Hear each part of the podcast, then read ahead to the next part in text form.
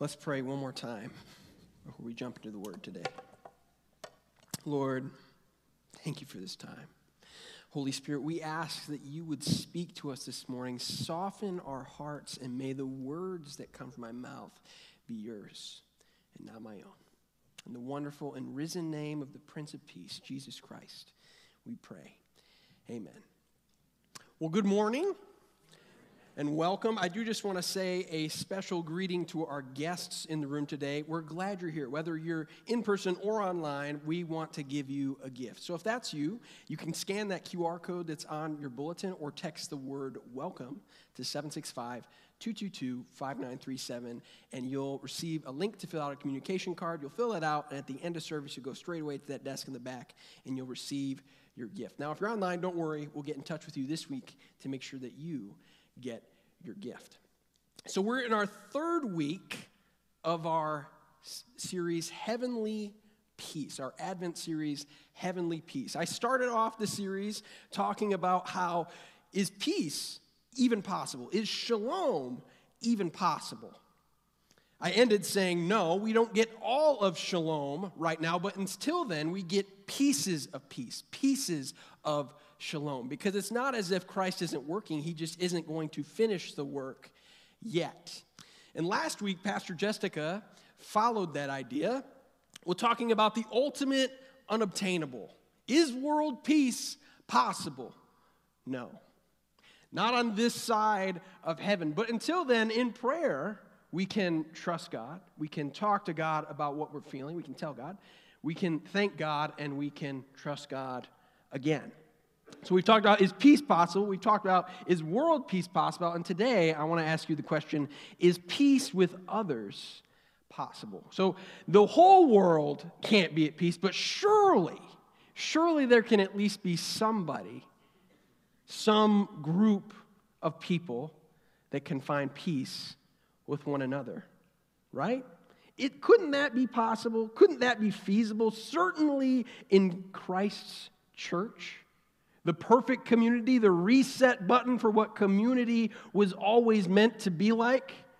Couldn't peace, couldn't shalom, couldn't things being as they should be in our relationships be possible? So that's what we're going to jump into today in Colossians chapter 3 that Pastor Christian read for us. But before that, I want to set the stage. Now, the book of Colossians is written by Paul, who's writing it from prison. And it's important to notice that Paul is setting up the Colossians as an example. They're doing good, which is not the case in all of Paul's letters. Read Galatians, you'll have a different example. So, he's lifting them up as an example. He's saying he's noticed their love for one another, their love for other people. And then he begins to paint this beautiful picture where God's people who have been set free, who've been set apart, are tenderhearted, they're merciful, they're kind, they're gentle, humble, and patient. There's grace when people aren't perfect, when they make mistakes. Forgiveness and reconciliation easily happens.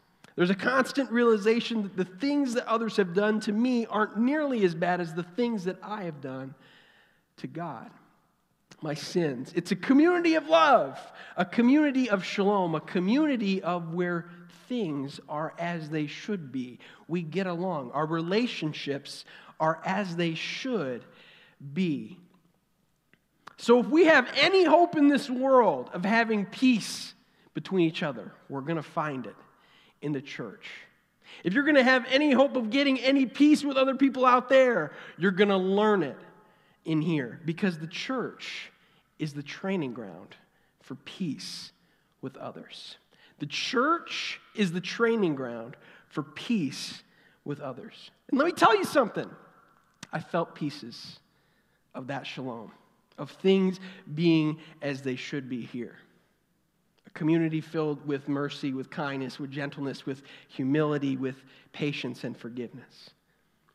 Because I've been touched by the encouraging words of people like Brian Warner and Carl Gabi and Dick Hart. I've seen the humility of leaders like Pastor Lenny and Pastor Chris. I've felt the kindness of Peanut Butter Fudge from Faith Fryman. I've felt the mercy of those of you who I've scheduled appointments with and then I didn't show up. Or because of my own miscommunication, you've ended up doing work that was worthless. I felt the calm and comforting countenance of people like Brian Maddox and Carolyn Lewis. We have wonderful people here. Wonderful people here. And some of you don't know this, but I didn't want to stay at Lakeview. When the option came up to stay here in my master's study, I was like, Lord, I want to spread my wings.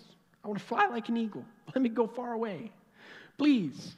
But I felt a strong impression from the Holy Spirit that I was supposed to stay. I was like, what? But I followed the Lord's judgment. And God's plans are always better than our plans. And I've been blessed by this community. I've known what it's like for a community to have tastes of what our relationships are supposed to be like. Community enriches our lives. You are only who you are today because of the people that you have been surrounded with, the communities that you have found yourself a part of, your church, your club, your city, your state, your country, your family. Without those people, you wouldn't be who you are today. You like to think that you're a self made person, but you only are who you are because of the community that surrounds you. And that's because God made us for community. When God made Adam, he eventually said, It isn't good for man to be alone. Which is weird because you're like, God, you're there with him. He's not alone, dummy. But that's not the case. God's all knowing, and God doesn't lie. So, what are we supposed to catch here? Adam doesn't have anyone else like him, he doesn't have another human to be with. That's because within Adam, God created a need for community. We're made for community. So, God makes Eve, and the problem is solved. So, community can enrich our lives, but I want to tell you how community is like a knife. Maybe some of you saw me bring this up there. He's like, hope he's not going to throw it. I'm not. I promise. But community is like a knife. Knives are useful. You can open stuff with them. You can slice up a tomato for a good old mater and mayo sandwich. I'm missing my homegrown tomatoes right now. I hate winter. Um, you can open boxes with them. You can slice up um, vegetables for soup. You can do all sorts of wonderful things with it. I mean, think about why does dad always carry one in his pocket? Why do you always carry one in your pocket? Males in the room? I don't have one. I'm sorry. But all that being said, you always know the person who has the knife. So you're like, hey, dad, can I borrow your knife? Knives are useful. But sometimes you nick yourself. Sometimes you're slicing up the vegetables and you slice your finger, or you're opening the box and you poke your hand. Accidents happen. Knives can harm. Knives are powerful. And because of that, we even use knives to protect us. Recently, Kayla and I were painting the front and back doors of our house. They're out in the basement drying, or out in the garage, not out in the basement, drying, and they didn't get dry by the end of the day, so we had to sleep with the front and back door off of the house. The storm door was still there okay, on both ends. But regardless, to make my wife feel safe, we went to bed with a knife and a skillet. Because knives make us feel protected, they can do damage, right? But unfortunately, knives can also be used with cruel intentions. Knives can hurt us, knives can be used in crimes, knives can even kill. Community is great, community is useful, community is powerful, but it can also harm us. It can also be the end of us. It can impact us positively or impact us negatively. Now, what's intriguing to me about this passage that we're digging into today is that Throughout this whole book, up until this point, Paul has been lifting up these people. You're doing great. You're loving other people. But then, why, if that's the case, does he begin the passage with words like this You must clothe yourselves with mercy, with kindness, with gentleness, with patience, with love. You have to let the peace of Christ rule in your hearts. Don't they already know this? Doesn't this kind of feel like Paul giving Michael Jordan advice on how to dunk a basketball? They already know how to do it. But could it be that Paul is essentially saying, Colossians, you're good, but I know you can do better. You're really good at it, but I know you can do better. You're good, but you're not great. Paul says in 128 says that he labors until every person, every Christian is mature in Christ, perfect in their relationship with Christ. Paul isn't going to let up. Now, two weeks ago, again, I talked about how Christ is bringing the pieces of shalom, but he won't bring the fullness of shalom. He won't make everything as it should be until he returns and recreates the heavens and the earth. But until then, we get pieces of it pieces of community, pieces of relationships being as they should be. But until then, until the fullness of it comes, we can keep hoping for more of heaven to become to earth. Paul says in 3 1 through 2 Set your sights on the realities of heaven, where Christ sits in the place of honor at God's right hand. Think about the things of heaven, not the things of earth. The church is the place where God wants to show us what a group of individuals centered around Him and His peace can look like. What wholeness can look like, what a community as it should be, what relationships as they should be can look like. So the Colossians are doing good at loving other people. But Fred still gets mad at Diana because of the way that she speaks to him. He doesn't like her tone. The Colossians are good at being kind, but sometimes Mary avoids Dorcas because she talks too much and it gives her a headache. And there's no aspirin at this age in history. They're pretty good at being merciful, but Donnie can't seem to let go of how George stained his best robes last year during communion. Not everything is going to be right, not until Christ returns, but that doesn't mean that it can't be better than it is now. Paul says, Colossians, you're good, but I know you can do better. You're good, Colossians, but I know you can do better. Now, in the midst of all of these different things that have been happening in our staff, in the midst of Pastor Chris graduating and now being a doctor, receiving his PhD this past weekend and Pastor Christian taking on some new roles at the church, I took the liberty of getting some new staff photos for the website. Um, so, just to better reflect how Pastor Chris um, is the world's best boss, I felt like this picture would be appropriate. Um, and then, because Pastor Christian is taking on some more maintenance responsibilities around the church, we thought something more contractor esque would fit him. And because I'm not nearly as skilled as either of them, I thought I'd give something that would give me a little boost. Um, so, it's funny when the head doesn't match the body, isn't it? You can take the picture down. It's funny when the head doesn't match the body. And I'm not saying there isn't any truth in the pictures I showed you, except mine, because mine's total hogwash. but it's funny when it's unexpected. Did you know that Satan laughs at the same thing? When the head doesn't match the body? Because Satan loves it when the body, the church, looks nothing like the head, Christ. And he loves to trick us into thinking that we look more like Christ than we actually do.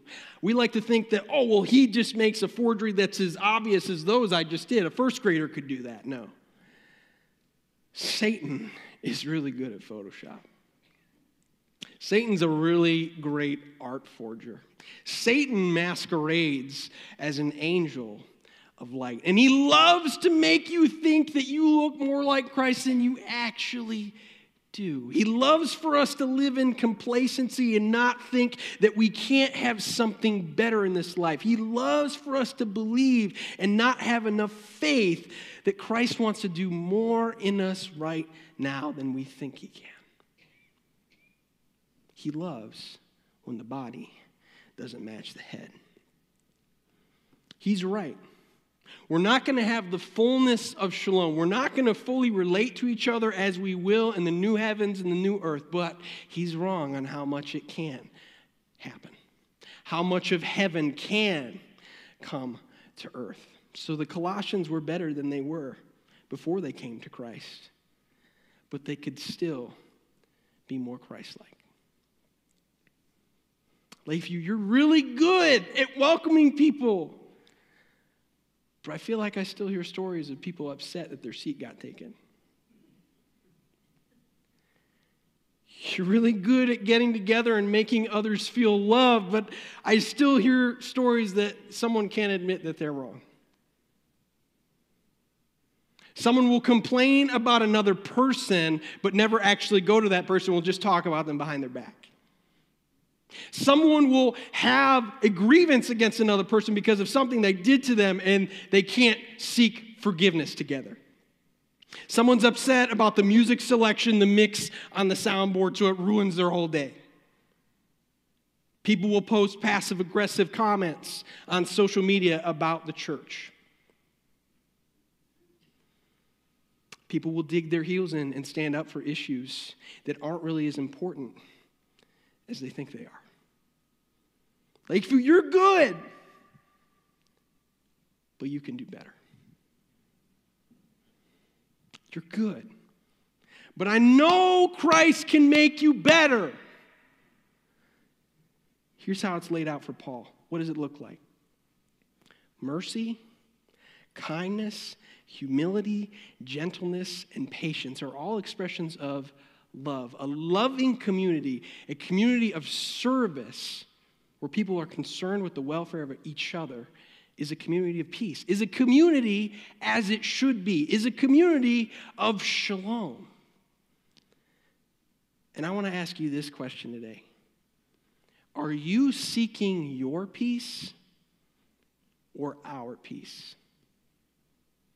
Are you seeking your peace or our peace? Are you more fixated on what you're ticked off about or about there being peace between us? About us being reconciled? About us loving one another? Because one says, I want peace. The other says, I want us to have peace, brother, sister. Are you more fixated on your peace or our peace? Are you more concerned with your problem being fixed or our problem being fixed? Because I want to tell you something this morning. Your peace is in our peace.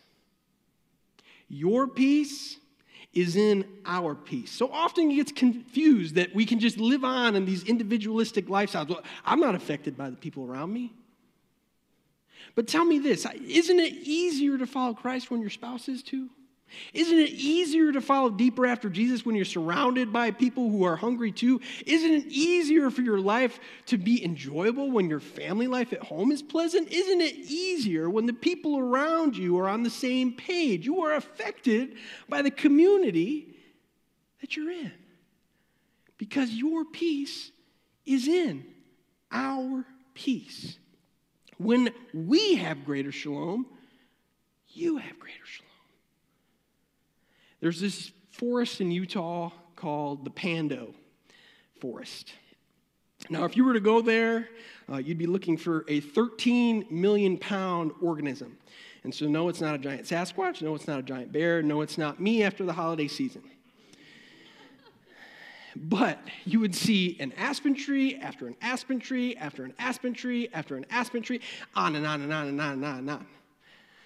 And looking at the surface, you would just see tree, tree, tree, tree, tree, tree.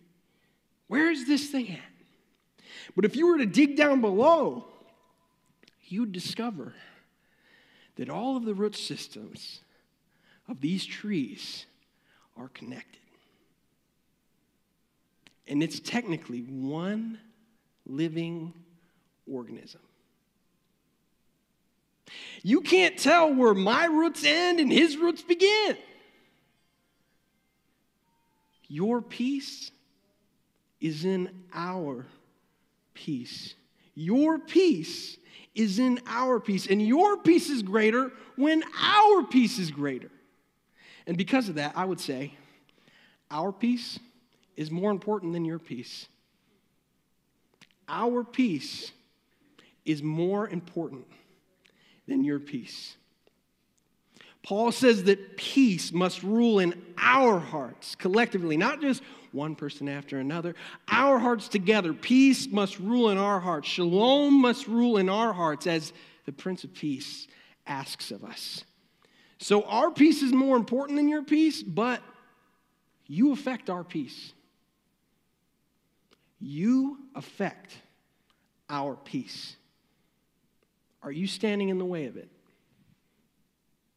Are you standing in the way of our peace and thereby your peace? Are you standing in the way? Are you blocking our peace? Because the last time I checked, it's not about you, it's about us. It's not about you, it's about us. Well, what's the litmus test? How do we know if you're blocking peace? Well, let's look at Paul's list. You have to clothe yourself with mercy. Are you a person who's quicker to come down on someone because of a mistake they've made or to give them grace? Because you understand that we all struggle. Are you compassionate and empathetic? Kindness. Are you a pleasing person to be around? Are people refreshed by your presence or do people avoid you? Humility. Is it hard for you to admit that you're wrong? Do you think that you're better than other people that surround you? Gentleness. Do you have the ability to bring things up to people in a serious but loving manner? Or do you tend to come across as harsh and insensitive? Patience. Are you able to endure when things aren't progressing? When something is irritating you? Are you forgiving? Do you hold a grudge? Or do you hold on to it and talk about people behind their back?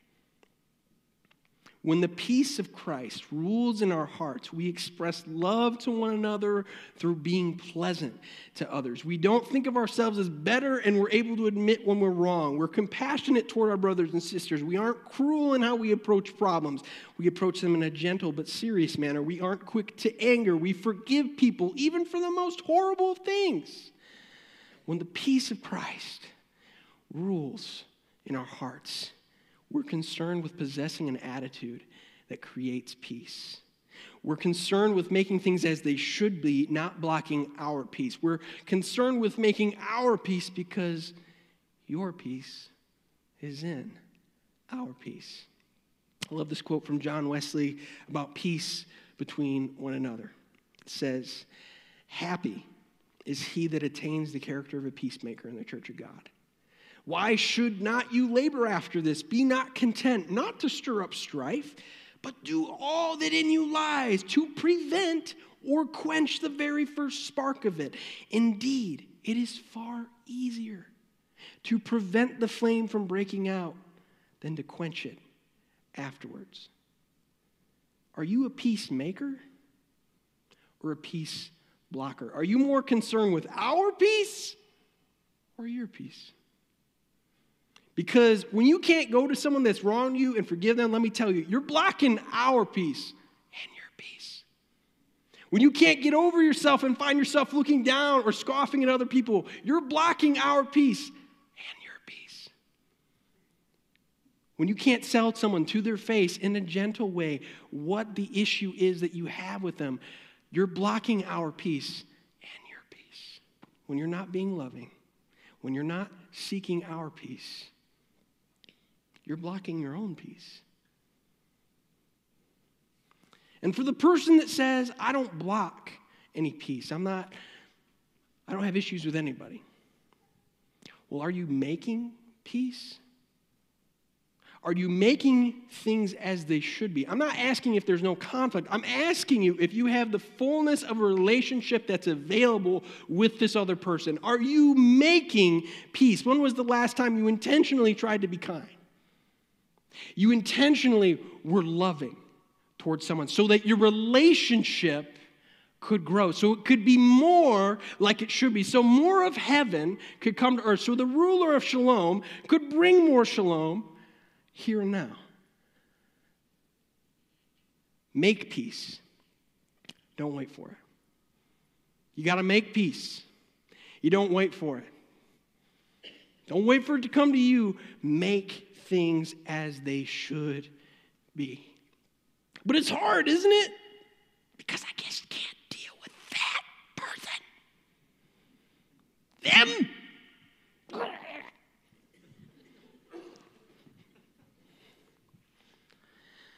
It is hard.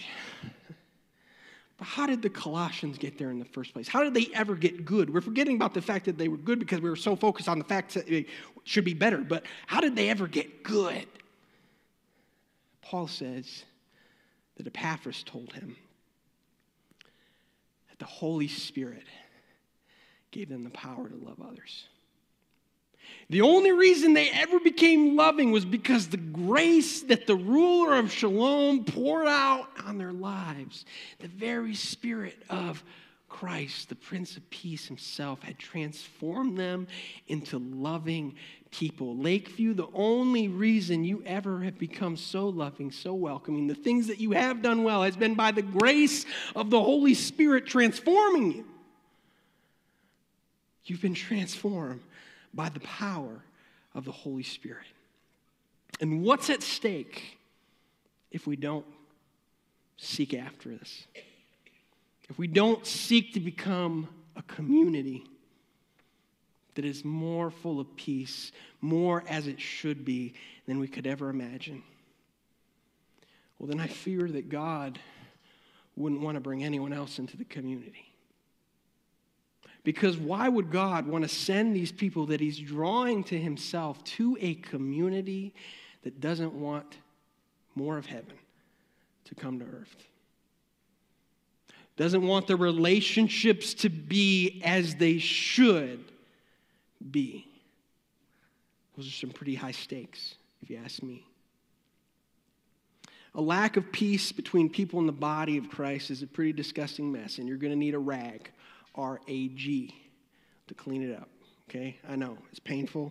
That's the only acronym I could think of. All right? R, you got to recognize your issue.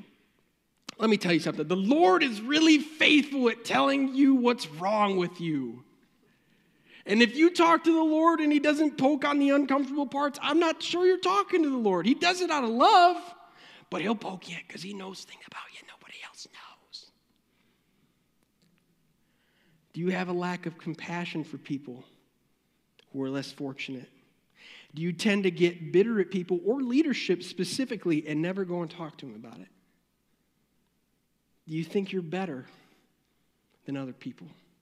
Are you unwilling to admit that you're wrong? Is there someone in the congregation you aren't willing to forgive? Are you prideful? Are you unkind? Are you impatient? Are you harsh?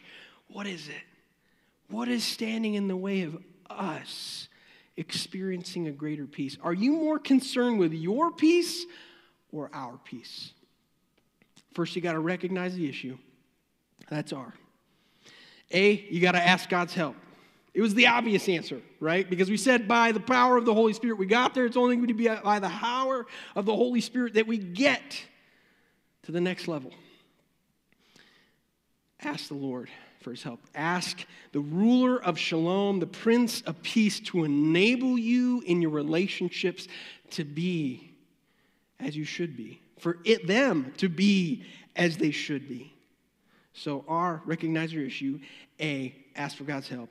And finally, G, go and make peace. RNA, you can just do in some time of prayer. You, I don't care if you pray for three hours a day about it. If you recognize your issue and then you ask God to help, but you never take a step of faith and actually do an action in that relationship to fix it or make it better, then you haven't fixed the issue. Peace is in the context of relationships. You are going to have to do something to fix that relationship. One of you is going to have to. You have to go and make peace. You have to go and talk to the person that you have an issue with.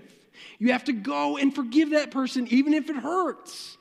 You have to go and try to build a better relationship with the person that irritates you, even if their voice is really annoying.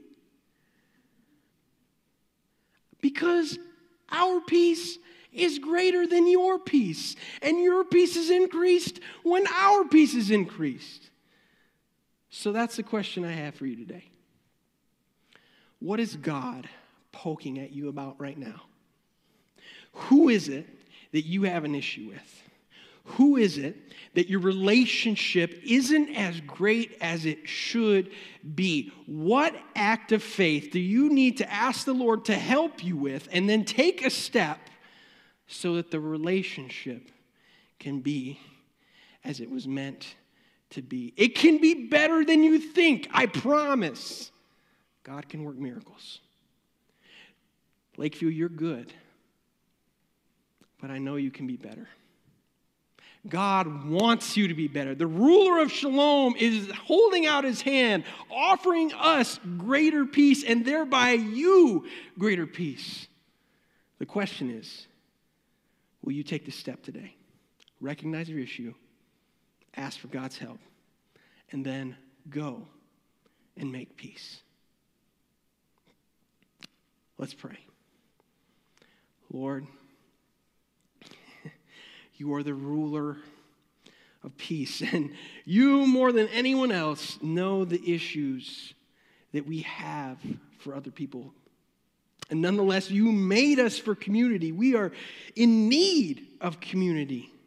We can't go on without it. The most fulfilling life that you have created is only lived in the context of community. So we ask, Holy Spirit, for the work that only you can do. We praise you for the transformation that has happened in this room, the love that you have enabled us to have for one another. And we ask, Lord, that you would help us to get over ourselves so that love could increase, that you would soften our hearts toward the people that we have hated, that have irritated us. Enable us to forgive Enable us to be kind. Enable us to be loving so that the peace of Christ might rule in our hearts. In the name of the Father, the Son, and the Holy Spirit, we pray.